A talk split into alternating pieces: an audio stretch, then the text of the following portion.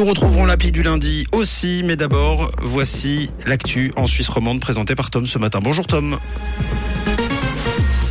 Bonjour Mathieu, bonjour à tous. Au sommaire de l'actualité, à Genève, le gouvernement change de couleur et se féminise. Les naissances ont été historiquement basses l'année dernière après un boom pendant la pandémie et un temps à tendance pluvieuse pour aujourd'hui. Nouvelle cuvée pour le gouvernement Genevois, gouvernement qui a changé de majorité et qui a basculé à droite hier à l'issue du second tour des élections au Conseil d'État. Nathalie Fontanet est arrivée en tête devant une autre PLR, Anne Pold. Thierry Apotello et Antonio George du ticket Rosevert sont réélus devant Delphine Bachmann, Pierre Maudet et Caroline Cast. Le nouveau gouvernement du bout du lac comprend donc trois sortants réélus, trois nouveaux visages et un revenant, Pierre Maudet, qui avait démissionné en 2021 après ses débords devant la justice. À noter également le prochain Conseil d'État genevois qui sera majoritairement féminin avec quatre femmes pour trois hommes, une première pour le canton.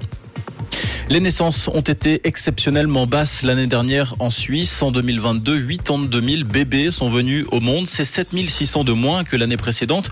Année particulièrement riche en enfants. Les enfants qui arrivent de plus en plus tard dans la vie des couples. Désormais, l'âge moyen des premières naissances est de 31 ans. Un spécialiste en obstétrique à l'université de Lausanne explique que les chutes de natalité sont fréquentes après les grandes crises. La tendance est constatée dans plusieurs pays européens. Elle pourrait néanmoins se poursuivre en 2023. La fête du travail est célébrée ce lundi à travers toute la Suisse, un 1er mai synonyme de lutte pour l'égalité des droits.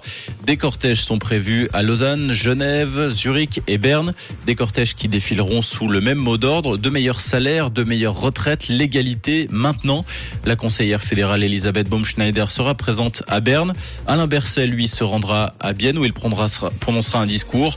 De l'autre côté de la frontière, la journée s'annonce également mouvementée. Les syndicats appellent à une mobilisation exceptionnelle et populaire contre la réforme des retraites en France. Jusqu'à 1,5 million de, de manifestants sont attendus dans tout le pays. Le trafic aérien s'annonce également perturbé avec 25 à 33% de vols annulés dans certains aéroports français. Pas d'inquiétude si vous voyez plus de militaires cette semaine qu'à l'accoutumée. Un exercice militaire de grande ampleur va se dérouler cette semaine dans les cantons de Genève, Vaud, Neuchâtel et Berne. Quelques 4000 militaires de milices et professionnels participeront à cette opération. Cet exercice générera des déplacements de formation motorisés, des survols en hélicoptère ainsi que des mouvements sur les lacs Léman et de Neuchâtel. À l'étranger, au Paraguay, la population était appelée à élire son président. Hier, c'est le candidat conservateur Santiago Peña qui s'est imposé. Cet ancien ministre des Finances a récolté plus de 42% des suffrages alors que 98% des bulletins de vote ont été dépouillés. En cyclisme, Adam Yates est le nouveau patron du Tour de Romandie. Le Britannique s'est imposé au général avec le maillot jaune. C'est sa troisième victoire dans une course par étape après le Tour des Émirats Arabes Unis en 2020 et le Tour de Catalogne en 2021. Le meilleur Suisse, Gino Madère, termine 15e hier lors de l'étape entre Vuflan-la-Ville et Genève. C'est le Colombien Fernando Gaviria qui s'est imposé au sprint.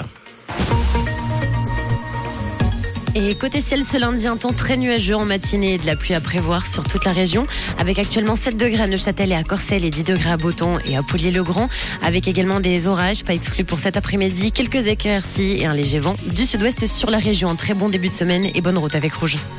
C'était la météo, c'est Rouge.